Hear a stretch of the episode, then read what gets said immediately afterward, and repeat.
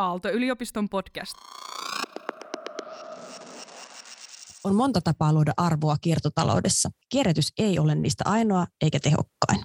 Ympäristön näkökulmasta vähentäminen on aina kierrätystä parempi ratkaisu. Mutta millaisella liiketoimintastrategialla kannattavuus säilyy, vaikka uuden tuottaminen vähenee? Kestävät tekstiilisysteemit. Phoenix Podcast. Tervetuloa Kestävät tekstiilisysteemit podcastiin. Tällä viikolla meillä on ihan superkiinnostavat vieraat ja mielenkiintoinen kokoonpano nimenomaan, koska meillä on nyt kaksi ihmistä Tokmannilta, Timo Karanko ja Terhi Uusitalo. Ja sitten meillä on meidän oma jatko-opiskelija, väitöskirjan tekijä Anna Härri LUT-yliopistosta. Tervetuloa. Kiitoksia. Kiitos. Aloitetaan sillä, että kaivellaan vähän teidän henkilöhistoriaa, koska kävin tietysti LinkedInistä urkkimassa, että ketä te olette, ja se olikin yllättävän kiinnostavaa. Niin aloitetaanko vaikka Terhi sinusta? Eli sä tällä hetkellä Tokmannilla mikä? Mä oon tällä hetkellä vastuullisuuspäällikkönä. Mä sijaistan meidän, meidän vastuullisuuspäällikköä. Hän on vanhempainvapaalla. Ja mä oon kaksi vuotta ollut Tokmannilla ja tota, tuotteiden ja hankintaketjun vastuullisuutta enimmäkseen tehnyt, mutta sitten tässä vastuullisuuspäällikön roolissa oikeastaan niin kuin kaikki ilmastosta ihmisiin ja kaikki siltä väliltä kuuluu mun tonttiin. Joo, ja sitten mä huomasin, että sä oot sitä ennen ollut tosi pitkään joutsenmerkillä. Eli sä oot oikein sertifikaattispesialisti. No sertifikaateista on tullut kyllä tota, tehtyä sen, niiden parissa töitä. Mä olin reilu kymmenen vuotta joutsenmerkillä ja mulla on ehkä vähän erikoinen tausta tähän niin kuin vastuullisuushommiin, että mä oon kemistikoulutukseltani ja alun perin tehnyt niin kuin ympäristöanalyysejä tota, ympäristömyrkyistä ja työterveyslaitoksella analysoinut kadmiumaltistusta ja, ja tota, sitten päätynyt joutsenmerkille tekemään teknokemian kriteereitä ja sitten siellä laajentamaan sitä tekemistä kemiasta moneen muuhun vastuullisuuden osa-alueeseen. No miten sinut saatiin houkuteltua Tokmannille töihin? No mä kaipasin vähän jotain vaihtelua ja sitten musta oli mielenkiintoista lähteä tota, niin kun suomalaiseen yritykseen, jossa on matala organisaatio, joka kuitenkin tekee tosi paljon jo. Ja, ja tota, mä ajattelin, että siellä saa niin kun aikaan asioita, kun ollaan täällä. Pääkonttori on Suomessa ja, ja tota, en mä tiedä, se vaan kuulosti siltä, että tämä olisi nyt mun juttu. No niin, hyvä. Onko Timo sulla ollut sama fiilis vai mikä sinut toi Tokmannille?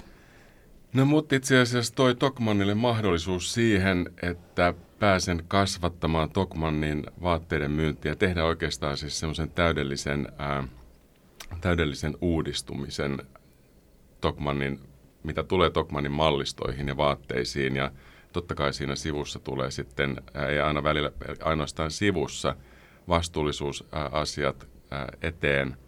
Koko urani olen ollut niin vaatealalla tukkukauppa, vähittäiskauppa tehnyt ehkä eniten töitä tämmöisen sanotaan niin kuin, tuotetiimien kanssa ja kaukoiden toimittajien kanssa. Eli tämä koko niin kuin, tuotantoketju alusta loppuun malliston suunnittelusta lähtien tuotannon kautta sitten myymälöihin on, on mulle erittäin tuttua. Niin, sun titteli oli Head of Apparel. Joo, Head of Apparel. No niin, hienosti yes. lausuttu, hyvä. tota, eli siis se tarkoittaa ei vaan vaatteita, vaan myös mitä muuta? Se käytännössä kattaa kaikki Tokmanilla myytävät vaatteet, kengät, laukut, ää, sukat, alusvaatteet, kaikki mahdollinen ja, ja oikeastaan kaikki toiminnot, mitä siihen liittyy, plus sitten yhteistyö – markkinoinnin logistiikan kanssa. Meillä on oma ä, ostotoimisto Shanghain konttorissa. Koko tämä oikeastaan tämä tuotantoketju alusta loppuun. Meillä on omat suunnittelijat, oma ä, tuotetiimi. Meitä on yli 20 Mäntsälässä Tokmanin pääkonttorilla. Ja 80, noin 80 prosenttia meidän myymistä vaatteista on omaa suunnittelua – suomalaisin voimin. Joo, tästä löytyy muuten tosi hyvin tietoa teidän verkkosivuilta, jotka tuossa kävin lukemassa, että jos kiinnostaa enemmän, niin katsi katsoa, mutta mennään tähän kyllä yksityiskohtaisemmin tässä jatkossa.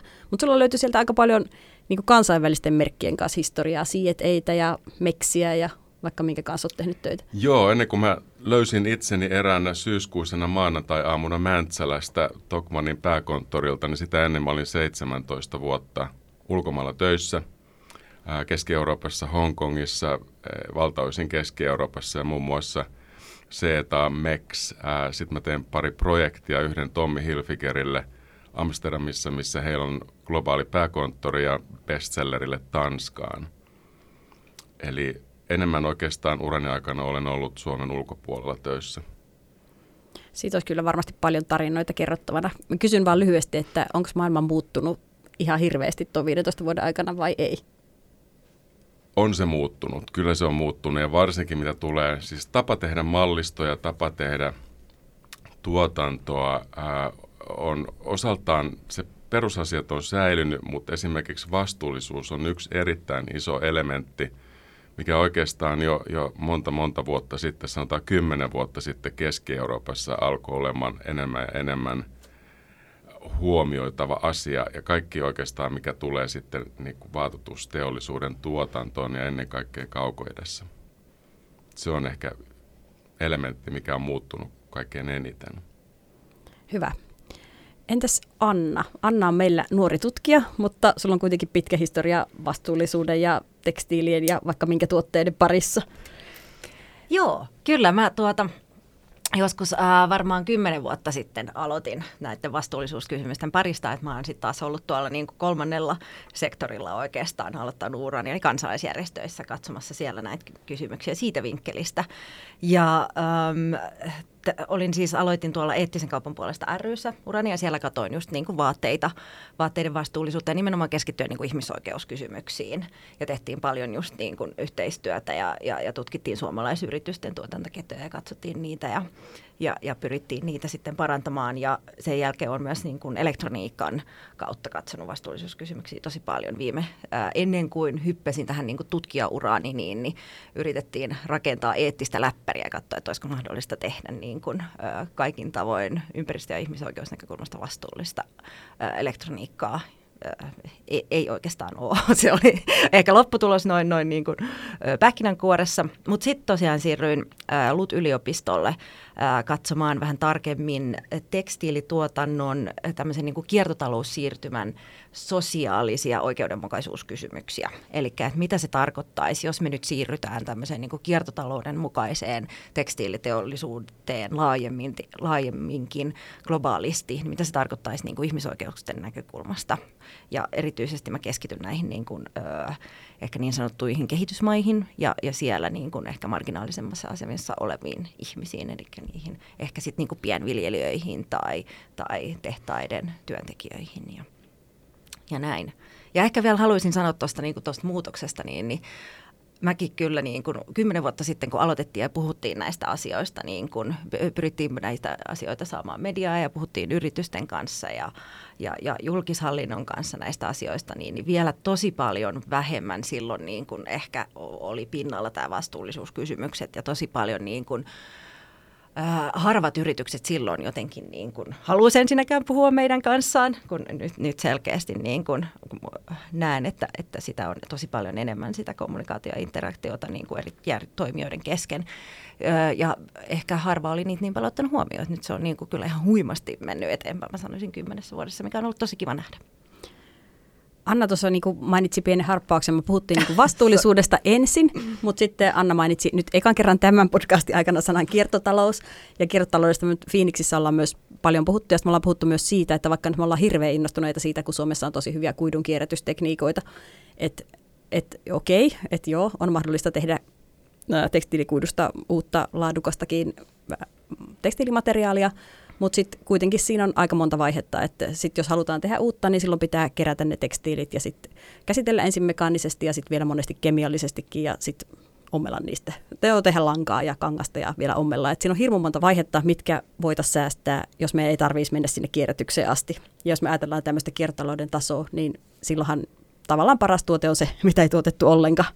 Eli se asia, mitä me ei voida välttää, niin on se, että kulutusta on vaan pakko vähentää ja sitten otetaan heti kissa pöydälle, kun on niin paljon yrityksiä, jotka kaikki sanoo, että me ollaan vastuullisia ja me tehdään kiertotaloutta. Ostakaa meiltä. Eli tuota, vaikka tavallaan yleisellä tasolla tunnustetaan, että pitäisi vähentää, mutta jokainen on kuitenkin se, että ei ainakaan meiltä silti vähennetä. Niin miten te näette tämän tilanteen, että mistä sitten pitäisi vähentää ja miksi just teiltä ei pitäisi vähentää? Tämä nyt on niin kuin se, se oikein syväluotaava kysymys aiheeseen. Onhan se selvää, että jos maailmasta tuotetaan noin 80 miljardia vaatekappaletta vuodessa, 15 kiloa Suomessa menee hukkaan tai heitetään pois keskimäärin per nenä. Amerikassa se on varmaan kaksinkertainen se määrä, niin jotain tarvitsee tehdä. Ja, ja tota, ää, kuinka ympäristöä kuormittavaa tekstiiliteollisuus ja niin edelleen. Anna varmaan tietää siitä paljon enemmän faktoja, mutta, mutta kyllähän niin maailma muuttuu, niin kuin mä sanoin tuossa kymmenen vuotta sitten, ja niin kuin Annakin sanoi, niin maailma oli aivan erilainen silloin, kun aloitin 2003 Meksillä töissä, kun rakennettiin mallistoja, valittiin materiaaleja tai tuotantopaikkoja. Ei ollut puhettakaan tällaisista asioista, mistä tänä päivänä päivittäin puhutaan meilläkin töissä.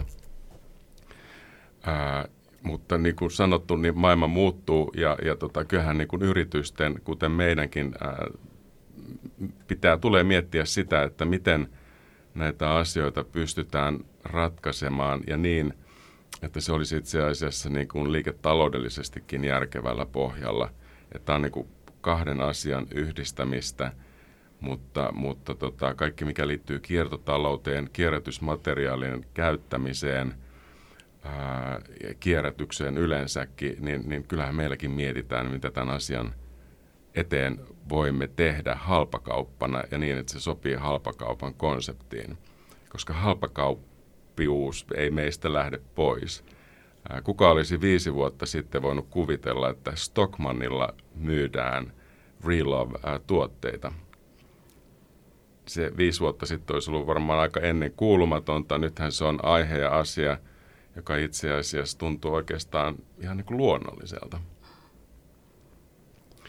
Ja, ja sitten meidän tietysti täytyy miettiä myös tähän aiheeseen liittyen, että jos, jos ja kun jossain vaiheessa vääjäämättä ää, ehkä myydään vähemmän kappaleita, mutta mitä on niin uudet liiketoimintamallit, että kiertotaloutta esimerkiksi pystyy tukemaan, niin kuin sanottu, Tokmanin konseptiin paremmalla tavalla, ää, korjauspalvelua tai neuvontapalvelua tai kierrätystä ja niin edelleen. Jep, Anna, sulta, onko sulta just tullut vai just tulossa tästä aiheesta tutkimusta? On, joo, kyllä. Eli äh, tai ollaan, on juuri sanotaan tämmöinen niin artikkelin luonnos valmistumassa. Äh, ja siinä me ollaan haastateltu muutamia suomalaisia tekstiiliyrityksiä.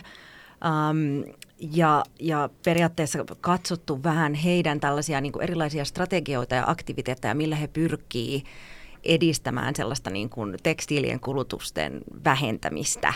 Me katsotaan sitä semmoisen niin kuin sufficiency-linssin kautta, eli sufficiency voisi olla suomeksi ehkä niin kuin kohtuullistaminen, että miten me päästäisiin niin kuin sellaiseen tekstiiliteollisuuteen, missä kulutettaisiin ja tuotettaisiin kohtuudella, niin että ikään kuin kaikilla olisi tarpeeksi vaatetta päälleen, mutta ei välttämättä liikaa ylimääräistä. Ja siinä me just katsottiin näitä, että, että mitä yritykset tekee sen eteen, että mi, millä tavalla he voi ikään kuin, niin kuin mahdollistaa tai inspiroida kuluttajia vähentämään heidän kulutustaan. Ja, ja siellä niin kuin, siitä on jonkin verran tehty tutkimusta ja siellä huom- löydettiin tosi tosi mielenkiintoisia aktiviteetteja myös näitä suomalaisyrityksiltä, eli he pyrki muun muassa no, tekemään toki laadukkaita tuotteita, että et, et, et, et monen niiden yrityksen niin toiminta perustui kaikki siihen, että pitää olla pitkäikäistä. Sitten he pyrki tekemään esimerkiksi ajattomia tuotteita samoilla niin kuin väripaleteilla ö, vuodesta toiseen. Joillain oli että sellainen ei alennuksia ollenkaan politiikka, että ihmiset ostaisi enempää. Ja sitten oli tietenkin niin kuin tällaista second hand myyntiä paljon ja second handissakin se oli mielenkiintoista, että kun sitä myytiin niin, niin siinäkin yksi yritys niin kuin tarkkaan myös katsoi, että mitä second handiin ne myy. He ei halunnut second handissäkään niin kuin tämmöistä pikamuotia ikään kuin tukea ja ei halunnut myydä niitä, vaan halusi myydä siinäkin niin laadukkaita kestäviä tuotteita. Ja sitten toki niin kuin huomattiin, että erilaisilla viestinnän ja markkinoinnin keinoilla myös niin kuin monet yritykset pyrki inspiroimaan niin kuin kuluttajia rakastamaan ja käyttämään niitä vaatteita pidempään ja olemaan niin kuin sitä kautta ostamatta lisää. Et, et, et kaikin puolin niin huomattiin, että et yrityksillä on tosi monia eri tapoja ikään kuin mahdollistaa se. Et, et, ja kaikki varmasti niin kuin yksi tärkeimpiä siinä lähtee siitä niin kuin laadusta. Et jos, jos, jos ei tehdä laadukasta tuotetta, niin silloin kuluttajalle ei ole mahdollisuus edes käyttää sitä pidempään, jos se menee rikki helposti. Ja sitten oli, ehkä mä sen voin sanoa, oli, oli myös erilaisia palveluita, oli niin kuin korjauspalveluja ja, ja pyrittiin myös niin kuin, osa yrityksistä halusi myös ottaa vastuuta niin kuin siitä vaatteesta siinä, siinä niin kuin käyttövaiheessa, että he esimerkiksi niin kuin suunnitteli kysyvänsä kuluttajilta palautetta siinä niin kuin käyttövaiheessa, että onko te, te tyytyväisiä tuotteeseen, olisiko jotain, miten voitaisiin auttaa, haluaisitteko te korjauttaa sitä jotenkin. Että oli kaikki tämmöisiä niin kuin uudenlaisia tai vanhojakin keinoja, keinoja millä nämä yritykset pyrki, pyrki tuota. Kuulostaa tosi kalliilta. Oliko nämä nyt semmoisia pieniä brändejä, joilla on tosi kallista? Nämä oli pieniä brändejä kyllä, ehkä vähän sieltä niin kuin, kyllä Joo. kalliimmasta päästä. Joo, mutta ihan... just niin kuin Timo tuossa äsken mainitsi, että te olette halpakauppa ja sitten toisaalta suomalaiset ostaa just vaatteensa Tokmannilta ja Prismasta, eikö näin? Kyllä. Niin siksi meidän pitäisi just keksiä ratkaisuja niin kuin tänne sektoriin, koska silloin olisi sitten ehkä aika suuri vaikuttavuus myös. Mm. Ja Tokmannilla on niin kuin yllättävän, ihmisille ei ehkä tule niin kuin vaikka te mun mielestä kyllä siellä verkkosivulla niin hyvin sinänsä viestitte siitä vastuullisuudesta, mutta tuota, ehkä se ei ole kuitenkaan se ensimmäinen ajatus, että Tokmanni, että täällä tehdään vastuullisuustyötä. Ja mekin ollaan nyt tuossa Phoenixissa, kun me ollaan tehty y- yhteistyössä pieniä hankkeita myös Tokmannin kanssa tuon juuri tuotteiden elinkaaren seuraamisen tiimoilta, niin yllätytty, että aha, täällähän tapahtuu aika paljon, just niin kuin Terhi sanoi tuossa aluksi, että teillä on niin kuin aika paljon valtaa omissa käsissä ja vaikutusvaltaa sit siihen, niin miten te näette tämän, että miten te voisitte niin kuin just nimenomaan niihin massoihin vaikuttaa ja onko teillä sit kiertotalous siellä strategiassa miten huomioituna? No siis ehkä jos lähtee ihan siitä, että minkälaisia tuotteita me myydään, niin mehän ajatellaan, että me myydään arjen käyttövaatteita. Ja just se, mitä säkin sanoit, että tavallaan, että se olisi pitkäaikainen, että se ei menisi heti, että se olisi pois muodista seuraavana keväänä, vaan että sitä voisi käyttää vielä silloin, niin se on ehkä yksi sellainen asia, miten me tätä ajatellaan. Ähm, ja meillä on myös mietinnässä niin kuin vastuullisemmat materiaalit, että miten me voidaan edistää ää, meidän mallistojen niin kuin vastuullisuutta materiaalien kautta, mutta siitä ei ole ehkä vielä mitään semmoista niin kuin mitä mä ehkä tässä nytten sen tarkemmin tuon esille. Öm, onko sulla mitäs lisättävää Niin, siis Timolla? vastuullisia materiaaleja. Me, me käytetään enenevissä määrin vastuullisia materiaaleja, muun muassa kierrätettyjä materiaaleja tai, tai selluloosapohjaisia mate, uusiutuvia materiaaleja. Ää, se on aina se, se on oikeastaan, se on paljon kysynnän ja tarjonnan laki. Hinta vaikuttaa tällä hetkellä yhä edelleen todella paljon – mutta, mutta jos ajattelee ää, aikaa, kun ää, tulin Tokmannille, niin kyllä me ollaan siis paljon muutettu materiaalia, materiaalipohjaa. Ja, ja tota, sitähän me tehtiin siis vastuullisuustiimin kanssa koko Tokmannin kattava strategia riski raaka-aineista, joista niin kuin puuvilla on yksi. Ja, ja siis meidän puuvilla strategia, niin, niin se, että vuoden 2024 mennessä kaikki käyttämämme – puuvilla tulee olemaan vastuullisesti tuotettua. Ja vastuullinen tarkoittaa tässä luomua, perökottonia, kierrätettyä tai reilua kauppaa. Kyllä. Tässä on ehkä semmoinen, jos tuohon niin kuin isossa kuvassa voisi lisätä, niin Tokmanni on halpa kauppa. Ja niin kuin sanottu, niin se ei meistä lähde pois. Ja, ja tota, tämän vaatekaupan ää, ympärillä ja ennen kaikkea, jos se tuote on edullinen – niin siinä on vähän semmoinen stigma myöskin kuluttajan mielessä, että se on lähtökohtaisesti kaukoidästä halpaa roskaa ja lähtökohtaisesti vastuutonta. Ja sitten siinä tulee tämä ristiriita, mitä sinä sanoit siitä, että, että meillä kuitenkin yllättävän paljon tehdään vastuullisuuden eteen töitä mallistojen rakentamisessa ja tuotemateriaalien valinnassa ja ehkä niin kuin – meillä on katse, peilin katsomisen paikka siinä mielessä, että kyllä me, kyllä, me voimme kommunikoida ja kertoa näistä asioista vielä huomattavasti enemmän ja tuoda oikeastaan ylpeästi näitä asioita ja tätä vastuullisuustyötä kuluttajan ää, eteen, mitä, mitä meillä tehdään. Mä voisin tuohon ihan vaan kommentoida, että tämä on ihan totta, että tosi monesti niin kun ajatellaan, että jos tulee kaukoidesta esimerkiksi Bangladesista tai Intiasta, niin on niin kuin jotenkin lähtökohtaisesti vastuutonta. Ja mäkin ehkä vähän haluaisin haastaa ikään kuin sitä ajatusta, että mä en niin kuin välttämättä näe, että meillä kaikki tuotanto pitäiskään olla Suomessa ja tehdä suomalaisella työllä, vaikka sekin on tosi hienoa ja, ja toivottavasti saadaan tänne lisää tekstiiliteollisuutta, mutta nämä työpaikat voi olla myös äärettömän tärkeitä täällä näissä tuotantomaissa, kuten jossain Bangladesissa, Intiassa, jossa niin tämä työllistää ihan miljoonia miljoonia ihmisiä, joilla ei välttämättä ole mitään niin kuin muuta vaihtoehtoa. Ja kaikki tehtaat siellä ei niin kuin välttämättä ole surkeita, ja eikä niiden pidäkään olla, ja niitäkin niin kuin voidaan parantaa, niin mitkä tällä, mistä tällä hetkellä ehkä ihmisoikeusasiat ei ole ihan niin kuin täydellisiä. Että et, et mäkään niin, niin haluaisi ehkä sellaista viestiä tuoda, että jos on made in Bangladesh, niin sitä pitää automaattisesti boikotoida, vaan sielläkin voidaan tehdä hyvin eri tavoin. Et ennemminkin sitten kannattaa katsoa, että mitä se yritys tekee ehkä niin kuin näiden asioiden eteen. Terhi voisi varmaan tässä vähän kertoa teidän periaatteista. Joo, mä olisin ensin voinut tuohon lisätä vielä sen, että tavallaan se, että niitä tehtaita on varmasti todella monenlaisia, mutta, mutta tavallaan ehkä se ajatus, mikä ihmisillä on edelleen, että siellä on hikipajassa lapsityötä ja niin poispäin käytössä, että niitä tehdään niin kuin todella surkeissa oloissa, mutta, mutta se, ei, se mielikuva on vanha ja se on, se on niin kuin mennyttä maailmaa että on siellä edelleen ongelmia. Siellä on ongelmia ylitöiden, tehdään liikaa ylitöitä. Siellä tota, on palkkauksen kanssa ongelmia. Johtamisjärjestelmissä on haasteita. Ähm, saattaa olla jotain pieniä työturvallisuuspuutteita, mutta tavallaan ne semmoiset isoimmat kuluttajan mielessä ensimmäisenä olevat ihmisoikeushaasteet, niin niitä on jo ratkottu hyvin pitkälle. Mutta sitten siellä on jonossa odottamassa seuraavia asioita, jotka, joita niin kuin nyt lähdetään ratkomaan. Onko Anna sulla samanlainen mielikuva asiasta?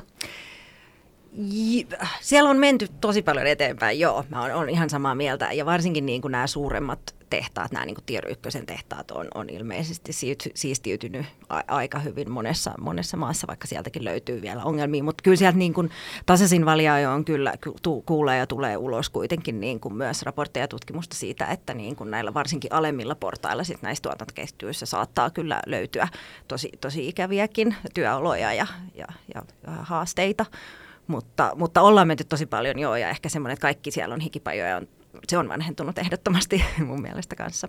Joo, ja se on ihan totta. Mä puhun ehkä lähinnä nyt Tier ykkösestä, koska, koska se on se, mihin, mihin me ollaan suoraan yhteydessä, että tekstiilien toimitusketjut ei ole rakennettu alun perikään läpinäkyväksi, ja me ei välttämättä edes saada tietoa, kun me mm. kysytään siltä meidän tehtaalta, että mistä te sitten ostatte tarvikkeen ja mistä teille tulee, ketkä on teidän alihankkijoita.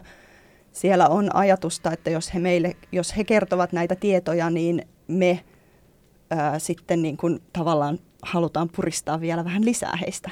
Että niin et hekin vähän ehkä pelkäävät sitä tiedon jakamista.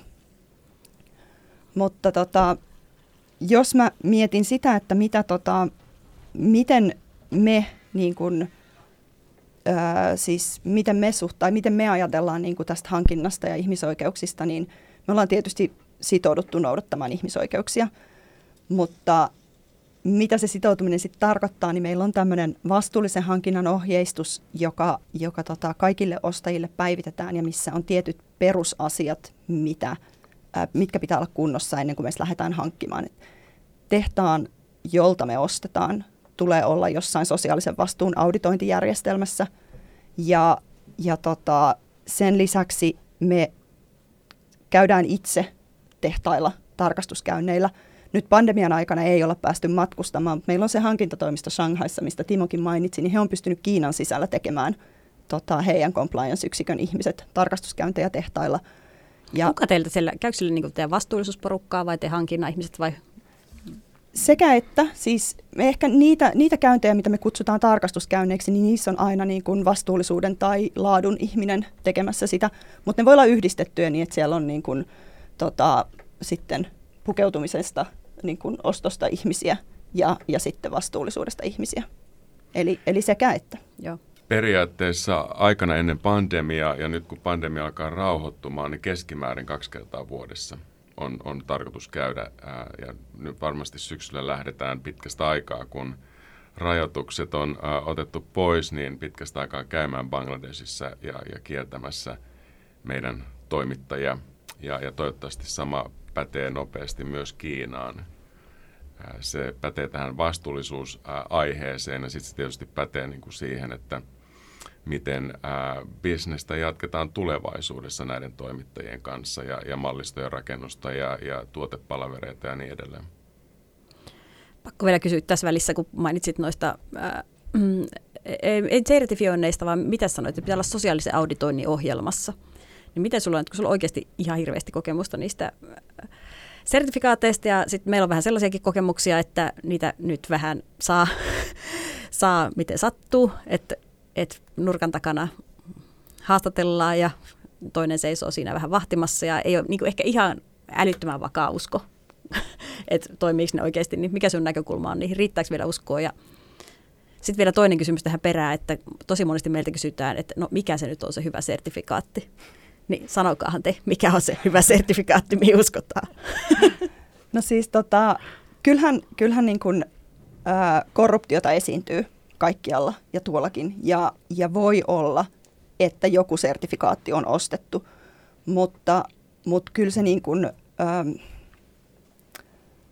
kyllä mä luotan niihin siitä huolimatta, koska myöskin sen takia, että, että tota, kun sieltä niin kuin nousee niitä epäkohtia, epäkohtia tulee esille, tai siis tulee, tulee esille, että on käytetty väärin, niin silloin se järjestelmä myös toimii niin, että se löytää, että ne niin kuin tulee esille ne ää, mahdolliset väärinkäytökset.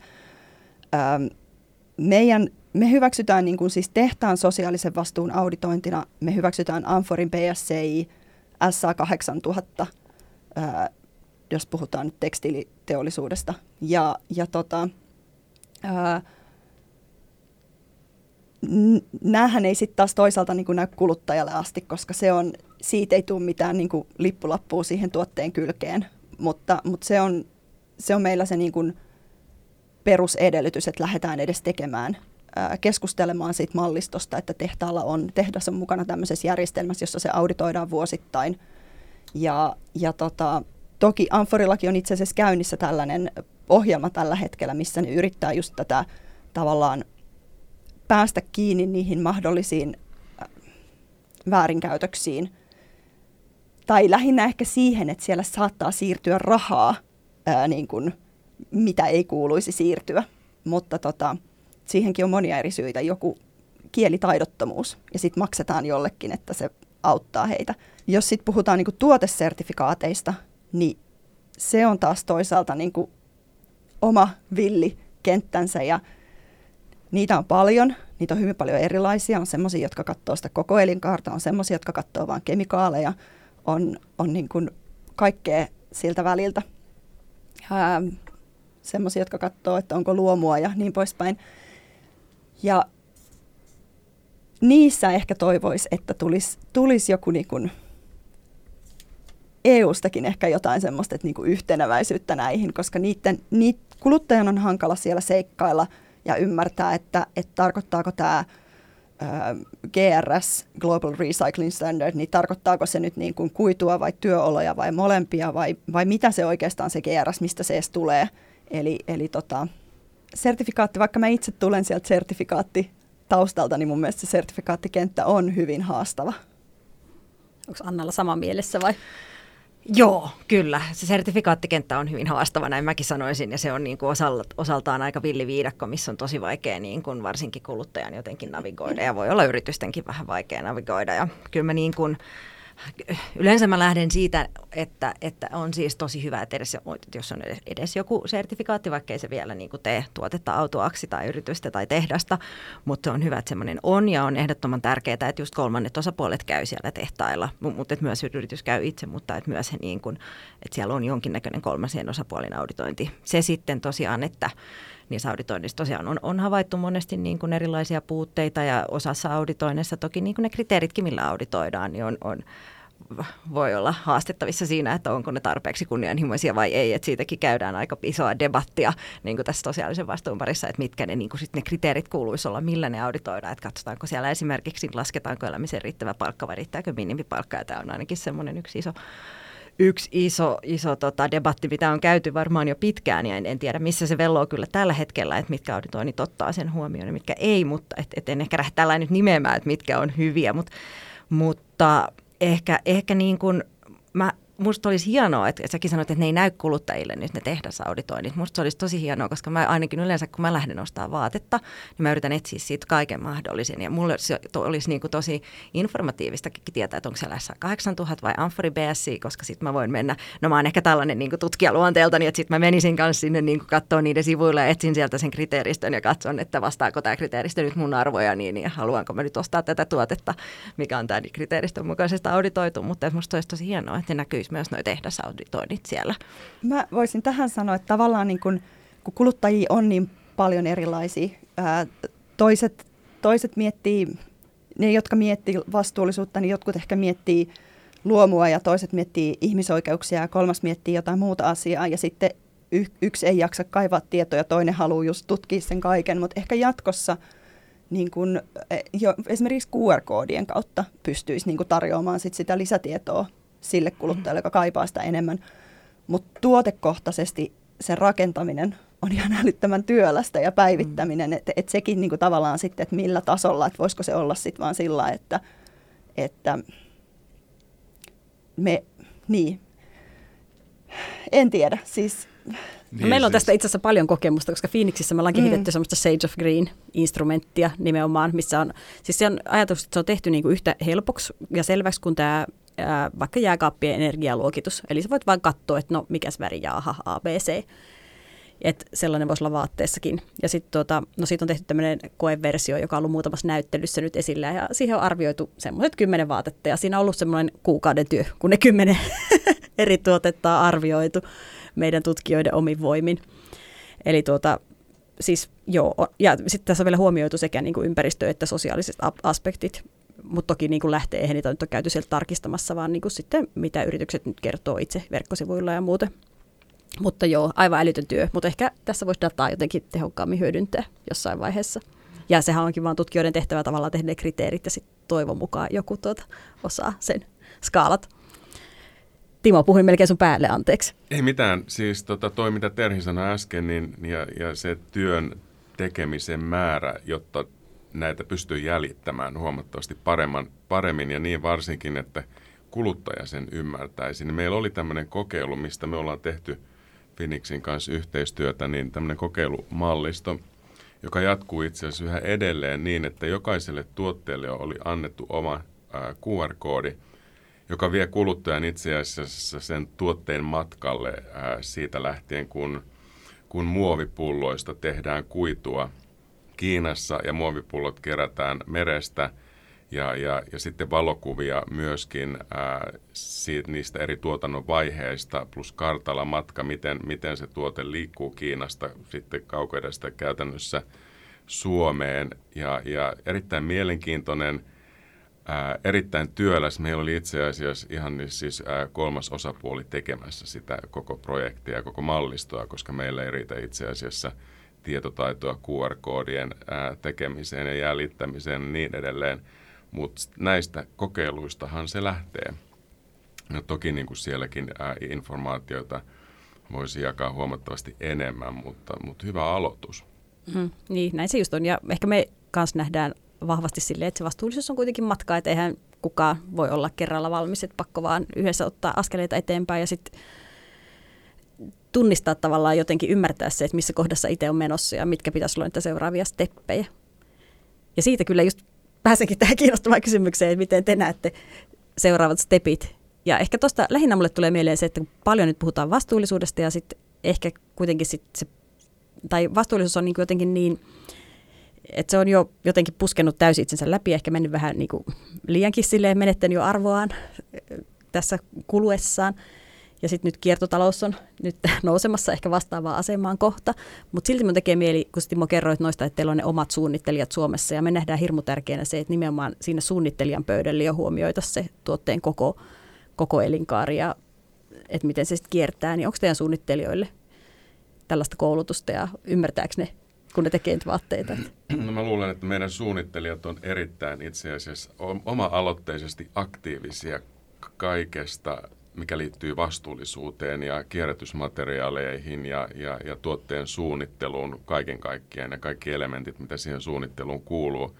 Plus sitten kaikki nämä sosiaaliseen vastuu, vastuuihin liittyvät ää, elementit kaukoidessa ja niin edelleen. He matkustavat ihan niin kuin myös Tokmanin ostajat matkustavat kaukoidessa vierailemassa ää, tehtaissa. Ja, ja niin kuin sanottu, niin kyllähän me siis mallisto mallistolta pala kerrallaan yritetään parhaan mukaan lisätä vastuullisempia materiaaleja.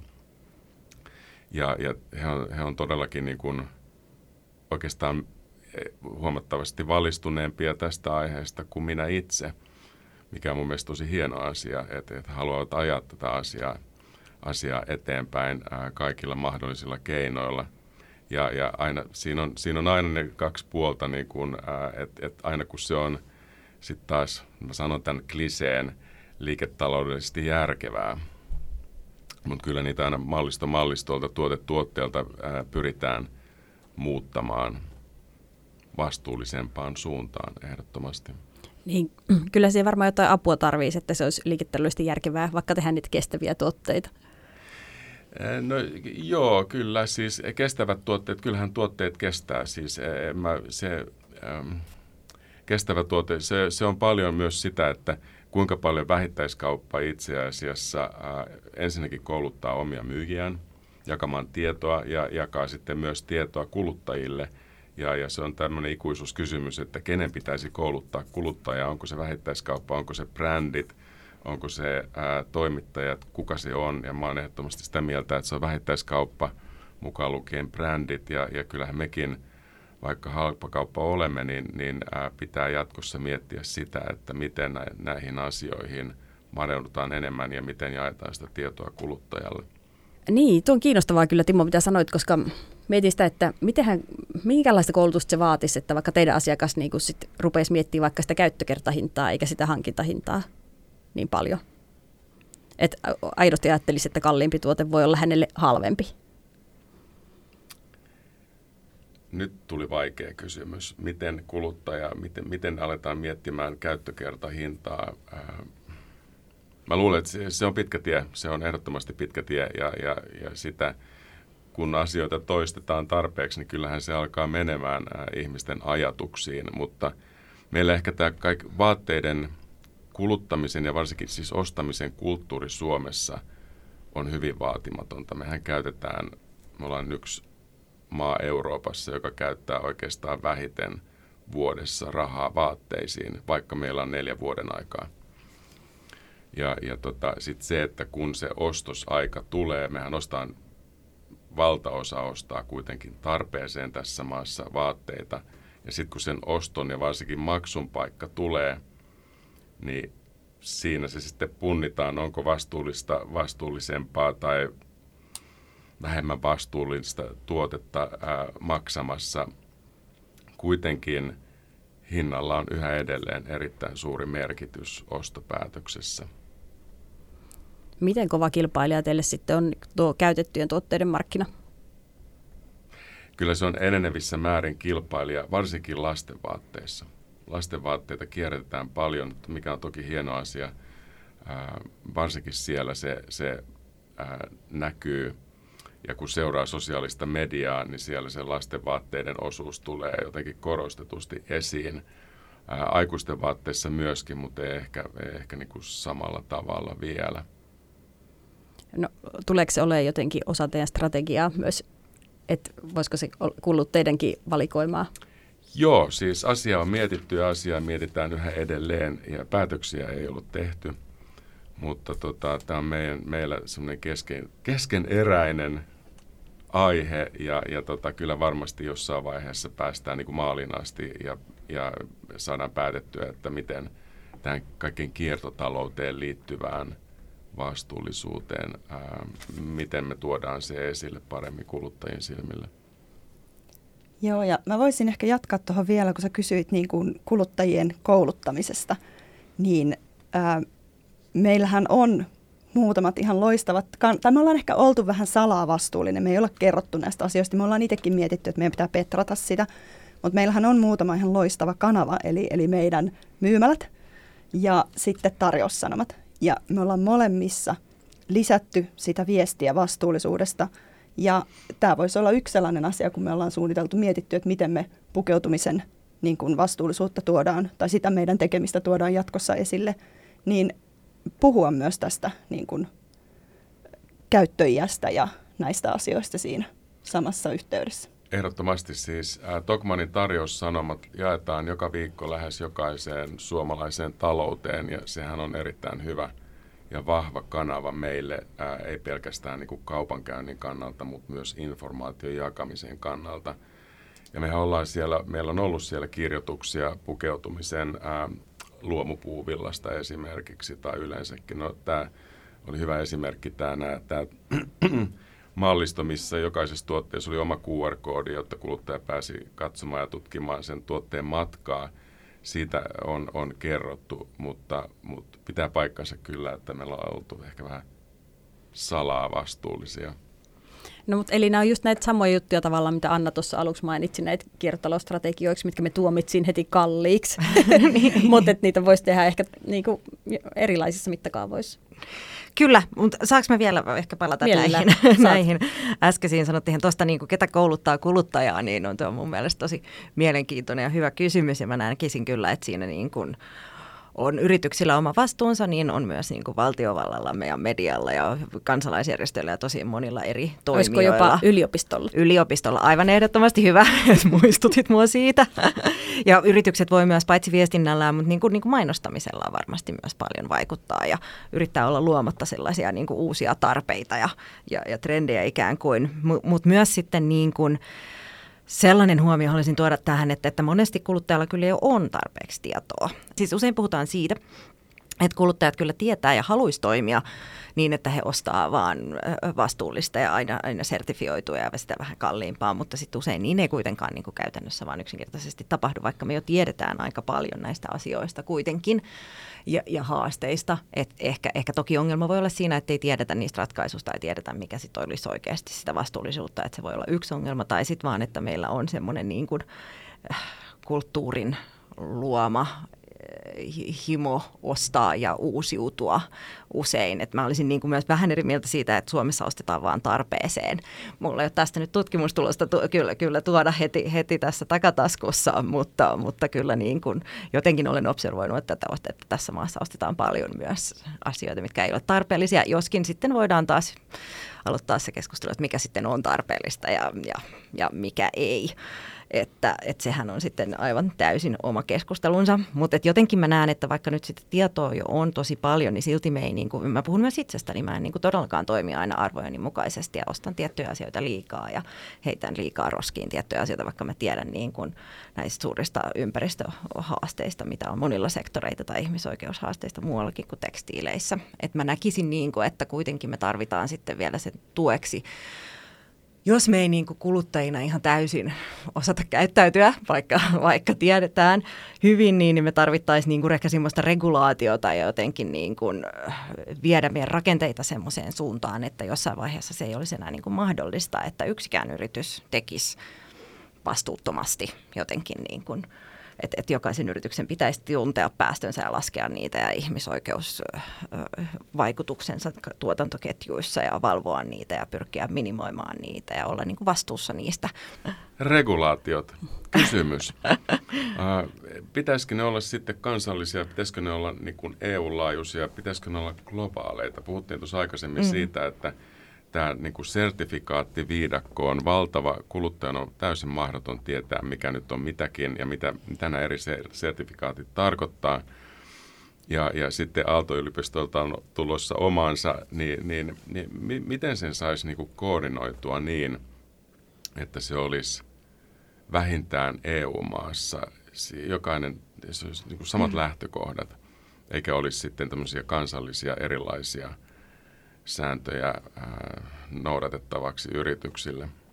No, tämä on siis todella hyvä kysymys ja totta kai ehdottomasti olisi paras, jos se olisi niin kuin globaali regulaatio, mutta se nyt on niin kuin lähes mahdoton ehkä tämän hetkisessä poliittisessa ilmapiirissä ja voi olla, että vielä vuosikausienkin päästä lähes mahdotonta. Sellaista on yritetty siis saada YKssakin tämmöistä niin kuin yritysvastuulainsäädäntöä globaalia jo vuosikausia, mutta siinä ei, en tiedä uusimpia käänteitä, mutta ei ole käsittääkseni kovin pitkälle päästy, eikä se ole varmaan oikein näköpiirissäkään, että ehkä se seuraava paras askel sitten olisi EU ja ja siis Yhdysvalloissahan on jopa jonkin verran yritysvastuulainsäädäntöä myös, mutta EU-sakin niin kuin sitä tällä hetkellä pohditaan ja siitä on tullut esityskin, mutta se on, on ilmeisen vesitetty eikä koske kyllä todellakaan kuin pientä osaa ehkä sitten kuitenkaan yrityksistä.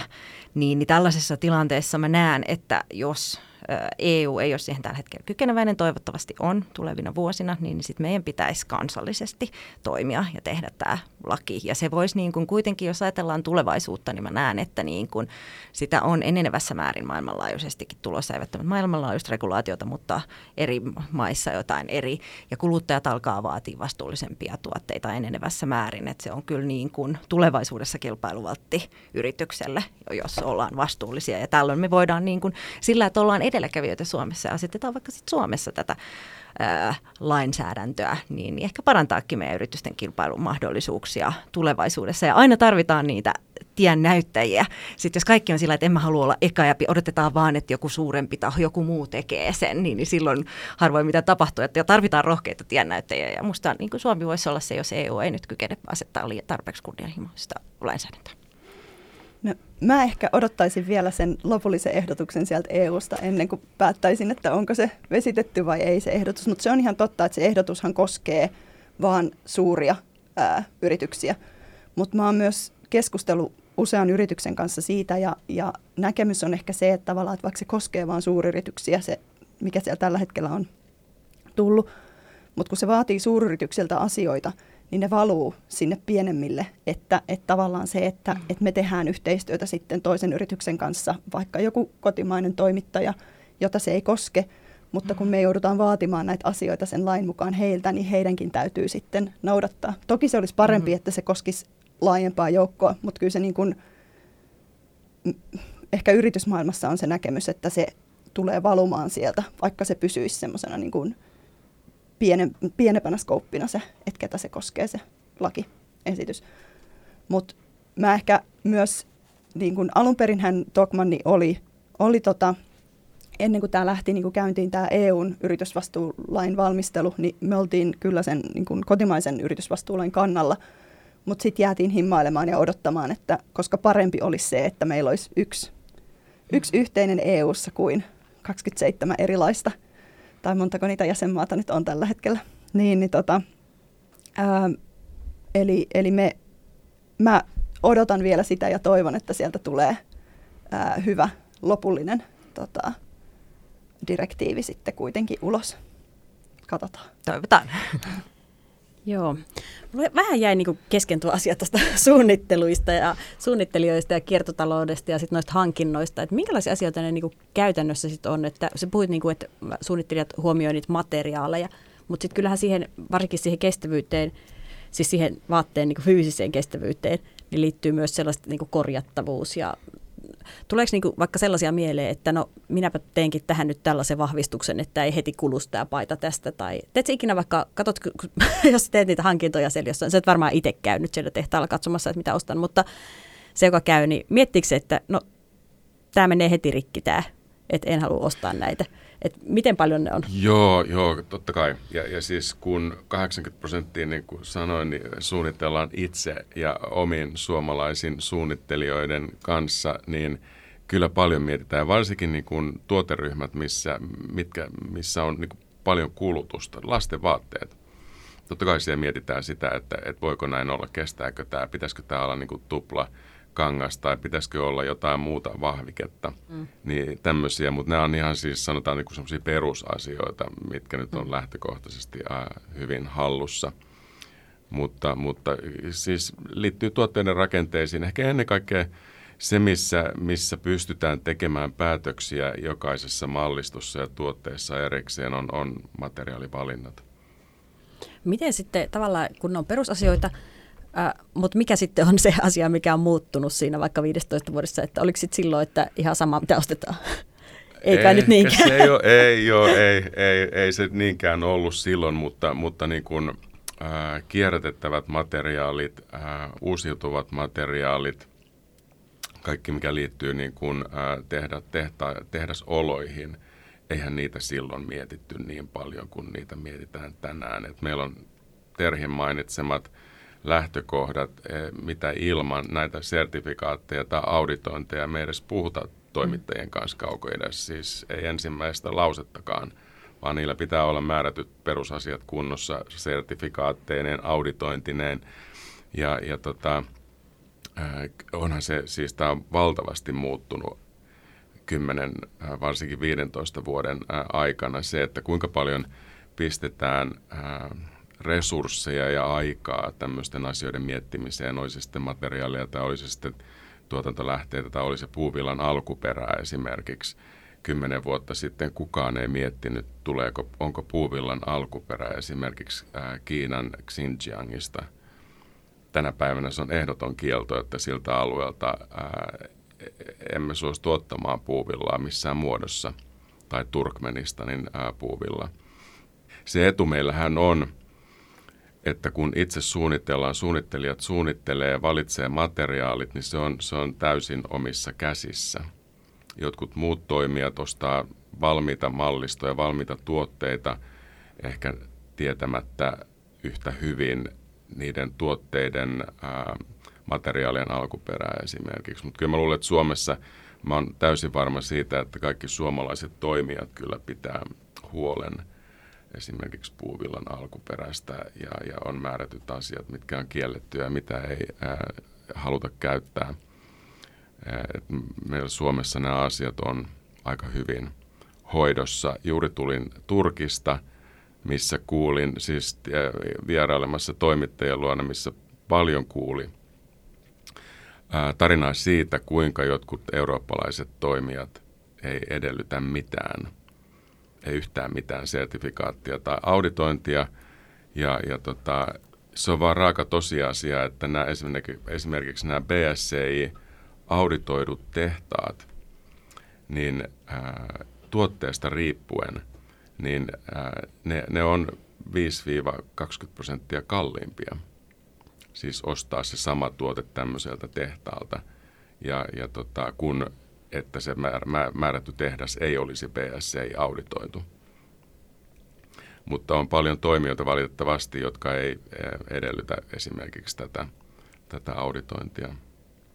Ja ymmärtääkseni kaikki suomalaiset sen kyllä edellyttää. Just sanoit, että te olette kuitenkin halpakauppa, niin pystytte kuitenkin sit maksamaan. Joo, se on pakko. Mm. se on pakko.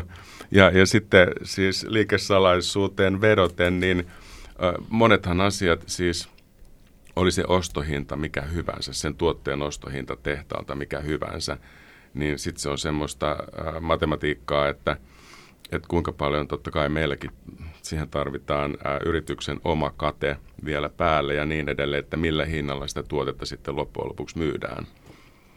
Mutta kyllä se, se on lähtökohta. Se on ollut meillä jo pitkän aikaa, että se ei ole nyt mikään tämmöinen vuoden juttu, että me maksetaan sitten se hinta – näistä auditoiduista tehtaista. Ja, ja se on sitten ää, yrityksen oma asia niin sanotusti sitten miettiä, että kuinka paljon siitä tuotteesta sitten velotetaan kuluttajalta. Mua kiinnostaa tämä, tämä ostohintakeskustelu kyllä kovasti.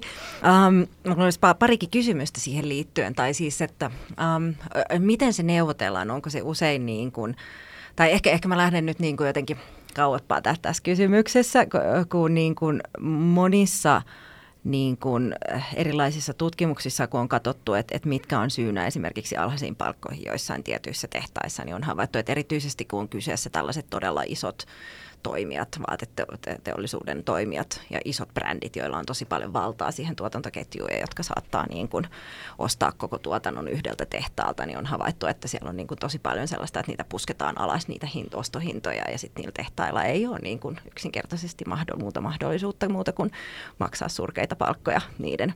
Ehkä sitten taas työntekijöille, että puhutaan tämmöistä niin kuin price squeeze, sistä, mikä on, on ilmiö, mutta mä ymmärrän, että se ei välttämättä niin kuin koske ihan kaikki yrityksiä, että miten te niin kuin kun teillä se ostohinta neuvotellaan, tai pyrittekö te ottaa siinä huomioon just sitä, että jos me maksetaan nyt näin paljon tälle tehtaalle, että niillä sitten varmasti on esimerkiksi maksaa näin ja näin paljon sit niille, niiden omille työntekijöille taas ja maksaa esimerkiksi sitä elämiseen riittävää palkkaa.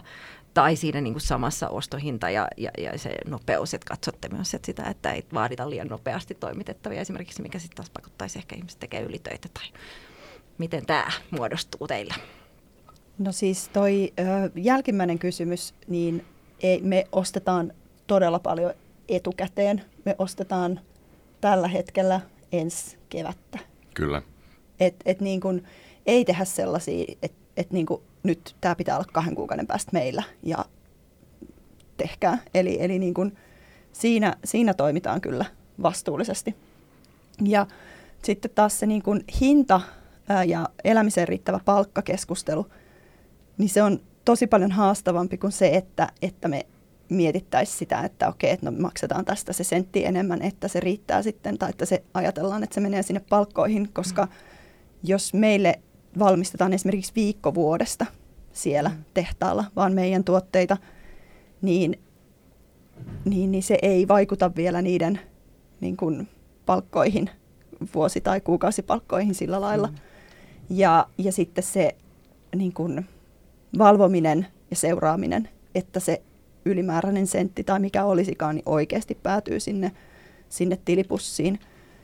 Et, et mä näen, että tämä on sellainen asia, mikä pitää ratkaista niin kuin yhdessä ää, esimerkiksi niin kuin toimialaliittojen, kansainvälisten niin kuin toimijoiden kanssa, että, että, että on, vaik- on, on esimerkiksi liitot ja on yrityks, yrityksen, niin kuin, yritysten edustajat ja istuu niin kuin, ja, ja sitten sinne tarvitaan myös ne hallitukset, mm. maiden hallitukset tota, keskustelemaan, koska tässä on myös sitä, että esimerkiksi Bangladesh ei ole halunnut nostaa minimipalkkaa, koska he pelkäävät, että tuotanto lähtee heiltä sitten seuraavaan maahan, joka on edullisempi. Eli, eli tässä tarvitaan niin kuin, ää, isompaa keskustelua siitä, mutta mut tässähän on itse asiassa tällä hetkellä menossa aika paljonkin erilaisia hankkeita ja projekteja, ja, ja toivottavasti tässä asiassa päästään eteenpäin. Mutta me ei olla nähty, että me siinä ostovaiheessa – pystyttäisiin varmistamaan niillä neuvotteluilla sille ompelijalle elämiseen riittävä palkka. Niin, siis tuohon vaan lisäyksenä, että nämä suuret globaalit toimijat, mistä mainitsit äsken, niin tyypillisesti he usein antavat se ison tila, se voi olla miljoona kappaletta farkkua esimerkiksi, antaa tämmöisen tilauksen jollekin toimijalle, ja, ja, joka tekee sen – sitten ne haluaa antaa seuraavan tilauksen, jolloin sitä hintaa aletaan ruupaamaan. Ja jos ei se hinta sitten sovi tälle toimittajalle tai tehtaalle, niin sitten vaihdetaan tehdasta. Vähän nyt mustavalkoisesti. Ja, ja, mutta jotta niin kuin viesti tulee selkeästi esille, meillä lähtökohta on se, että, että ensinnäkin me vaihdetaan tehtaita erittäin harvoin. Lähtökohta on se, ja tavoite on se, että me, me niin kuin rakennetaan sellaista jatkuvaa molemmin puolin kannattavaa liiketoimintaa, koska mä oon urani aikana oppinut sen, että mitä enemmän lähtee sen halvimman hinnan perään, vaihtaa tehdasta tai vaihtaa alkuperämaata, yleensä se tulee huomattavasti kalliimmaksi. Koska sitten tulee mutkia matkaan ja voi olla uusi tehdas, joka ei ole taas tottunut ää, toimintatapoihin ja niin edelleen. Että kyllä me, kyllä me halutaan ää, jatkaa monen tai oikeastaan kaikkien ää, tehtaiden ja toimittajien kanssa mahdollisimman pitkään, jotta se olisi järkevää molemmille osapuolille se yhteistyö. Toki aina tulee sitten tilanteita, että, että jostain syystä tehtaan tai toimittaja se vaan pitää vaihtaa, joku tehdas palaa ja joku menee konkurssiin ja joku, jollekin tapahtuu jotain muuta tai ei, ei ole niin toimintavarmuus tai toimitusvarmuus ei ole sillä tasolla, millä se pitää olla, jolloin tulee tällaisia pakkotilanteita, että vaihdetaan, mutta lähtökohtaisesti ei vaihdeta. Ja sitten vielä se lisäyksenä, että me ollaan kuitenkin suomalainen yritys ää, ja me ollaan maailmalla hyvin pieni toimija. Me, me, meillä on monta kertaa sellainen tilanne, että on hienoa, jos joku – suostuu tekemään meidän tuotteita. Että se on ehkä vähän meidän kohdalla niin päin. Joo, joo, kiitos. Näin mä ehkä vähän oletinkin, mä oon kuullut tosi monelta suomalaiselta toimijalta ihan tota samaa, että, että tämä ei niin kuin ikään kuin, että he on niin pieniä, että heillä on tosi vaikea vaikuttaa, koska nämä osa näistä tehtaista alkaa olla myös jo todella isoja. Ja, ja nekin alkaa olla aika sellaisia niin kuin valtaa pitäviä, riippuen vähän. Siellä on toki varmasti monenlaisia, mutta osa on sellaisia, alkaa olla jo aika, aika isoja. Ja heillä on valtaa itsellään jo, niin, niin silloin ehkä pienemmällä on vaikea, vaikea siihen puuttua. Mutta toi, mitä sä sanoit siitä yhteistyöstä, on niin mun mielestä tosi hyvä pointti.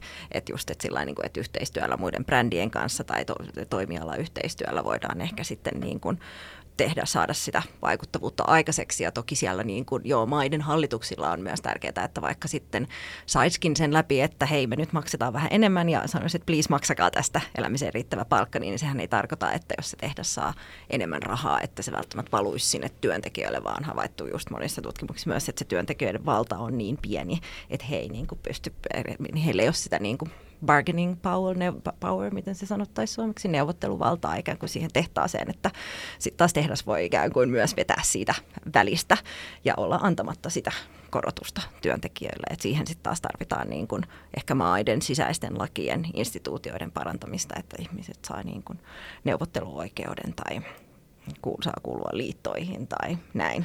Tässä on hauska ristiriita tässä hankintakeskustelussa ja teidän hienossa Mr. Tokmannin mainoksessa, koska tuota, mainos on hauska. Ja, mutta tuota, olisi hauska nähdä sellainen aika, missä niin kuin voisi näitä todellisia asioita niin kuin tuoda massoille esille ja että se ehkä olisi niin kuin oikeasti myyntiargumentti ja ihmisille kiinnostavaa, koska ehkä se ei, sä et ole ihan Mr. Tokman, niin kuin sä meitä ostoksille, vai? Miten se? Ehkä se ootkin. Ehkä mä oonkin. Joo. Joo, ei mutta vakavasti puhuen, niin onhan se, että tässä on selvästi kyllä kuilu, että kuluttajien koulutus tarvitaan, että pitää mennä pikkasen eri, eri viesteillä eri paikoissa selvästi. Joo, meillä on ollut vähän suunnitelmissa tässä Phoenixin puitteissa tehdä tota, näille myymäläpäälliköille, eri ketjujen myymäläpäälliköille koulutusta vastuullisuusasioista, niin tässä on selvästi meille yhteistyökumppani, jos teillä on tuota kiinnostusta tähän. Mutta ihan näitä muitakin, siis tällaisia enemmän pikavaateketjujen kanssa, jos alettaisiin tällaista toimintaa viritellä, niin katsotaan, tuleeko sellaista ensi talvena ohjelmistoa. Se olisi aika hyvä. Niin, se voisi olla kyllä kiinnostava suunta mennä. Ei siis, tämä on mun mielestä tosi mielenkiintoinen aihe ja mun mielestä on tosi hienoa käydä tämmöistä rakentavaa keskustelua aiheesta. Mä tiedän ää, ja, ja siis omakohtaisia kokemuksia, että kaikki yritykset ei, ei oikeastaan uskalla puhua aiheesta, kun tämä on, tämä ei ole varmaankaan koskaan valmis. Vastuullisuus tai kiertotalous ää, ei tule koskaan valmiiksi. Se, sitä voi aina parantaa. Ja, ja sitten ne yritykset, jotka on lähtenyt keskustelemaan tästä aiheesta – on äh, valittavan usein saanut sitten näpeilleen just sen takia, että, että tämä aihe ei olekaan valmis, vaan on vasta niin kuin äh, ottamassa sanotaan niin kuin äh, vauvan askeleita eteenpäin ja kehittämässä asiaa. Et, et mun mielestä on hienoa käydä tämmöistä rakentavaa keskustelua ja ennen kaikkea mun mielestä pitäisi tämä keskustelu levittää siis kaupan piiriin, ää, kaupan liittoon, ää, yliopistot, kaikki mahdolliset ja alkaa yhdessä miettimään – miten näitä asioita voidaan viedä eteenpäin ja ennen kaikkea miten, miten lisätä niin kuin semmoista luotettavaa tietoa kuluttajien piirissä. Mm, tuo on kyllä just noin, niin kuin sanot. Mutta tämä, kyllä sinänsä ehkä se johtuu siitä, että teillä on niin kuin sit johtoa kuitenkin aika lähellä teitä ja omistajatkin on lähellä teitä. Että niin kuin on uskallusta sanoa ja tehdä ja toimia. Vai kyllä. mistä se niin kuin, tavallaan jostainhan se on lähtenyt nämä teidän ponnistukset, että mikä teitä siinä vie eteenpäin? Niin, kaikkihan lähtee ihmisistä. Et yrityksellä on strategia ja, ja, ja sitten strategiassa on päätetty, siellä on paljon elementtejä, vastuullisuus on yksi niistä. Ja meillä on, meillä on vastuullisuudessa on, erittäin vahvoja, osaavia ihmisiä. Ja, ja nyt sitten kun mä oon pyörinyt tuolla maailmalla niin pitkään, niin on nähnyt, että mitä se voi olla pahimmillaan tai parhaimmillaan. Ja, ja me ehkä Suomessa, meillä on kuitenkin puhdas luonto – ja järvet on puhtaita ja vettä tulee hanasta, mitä voi juoda, niin, niin nämä asiat ei tämmöistä niin käytännön elämän kautta välttämättä tule niin silmille, kun ne tulee jossain muissa maissa tai, tai, tai maan osissa. Et, et mun mielestä on hienoa, että tätä keskustelua käydään ja, ja toivottavasti päästään tässä niin yhteistyössä eteenpäin muidenkin toimijoiden kanssa. Terhi, miten sulla, onko sulla jotain kommenttia, mitä haluaisit vielä, tai joka jäi käsittelemättä? No siis komppaisin tota, tot, ö, Timon puheenvuoroa tuossa noin, että, että se on, mä kaipaan myös tämmöistä rakentavaa keskustelua aiheesta, missä eri, eri toimijat yhdessä miettii, että miten me voitaisiin mennä eteenpäin. Mä näkisin, että meillä on, meillä on monenlaisia vastuullisuuden kirittäjiä, että me, kun me tehdään asiakastutkimusta, niin siellä nousee vastuullisuus esille. Me tehdään henkilöstölle tutkimusta, niin siellä nousee esille, että meidän henkilökunta haluaa, että me toimitaan vastuullisesti. Meidän sijoittajat kysyy meiltä näitä asioita. Ja, ja sitten on järjestökenttä ja yliopistokenttä ja siis hyvin monenlaisia sidosryhmiä, joilla on meille kysymyksiä ja vaatimuksia siitä, että toimitaan vastuullisesti. Ja se ehkä niin kuin tärkeä on se, että meidän omatkin ihmiset haluaa tehdä sitä, niin sitten se tulee sieltä niin kuin jo vähän niin kuin luonnostaankin, että pyritään parempaan. Että se ei ole vaan semmoista, niin kuin, että joku ulkopuolinen tökkii ja pakottaa, vaan että musta meillä on hyvä kulttuuri siinä, että me halutaan itse toimia vastuullisemmin. Niin, ehkä mäkin voisin vielä kuitenkin niin kuin kompata teitä tässä edellisessä teidän puheenvuorossa, että ehkä semmoinen niin kuin rakentava yhteistyö eri toimijoiden kesken on, on kyllä ihan kriittisen keskeisessä asemassa, koska yritykset tulee, ne tulee vähän omasta näkökulmastaan, yliopistomaailmaan me tullaan omasta näkökulmasta kansalaisjärjestössä, kun me on toiminut, niin mekin tullaan hyvin omasta näkökulmastamme. Ja kaikilla on mun mielestä usein niin kuin hyviä pointteja tuotavaa siihen keskusteluun. Ja ehkä se just se tapa niin kuin päästä näissä eteenpäin on just se keskustella kaikkien kanssa ja kuunnella niitä muita näkökulmia ja, ja suhtautumistapoja. Ja se on kyllä niin kuin äärimmäisen tärkeää tässä kentän eteenpäin viemisessä. Hyvä. Kiitoksia paljon keskustelusta Anna Härri. Kiitos. Terhi Uusitalo. Kiitos. Ja Timo Karanko. Kiitos.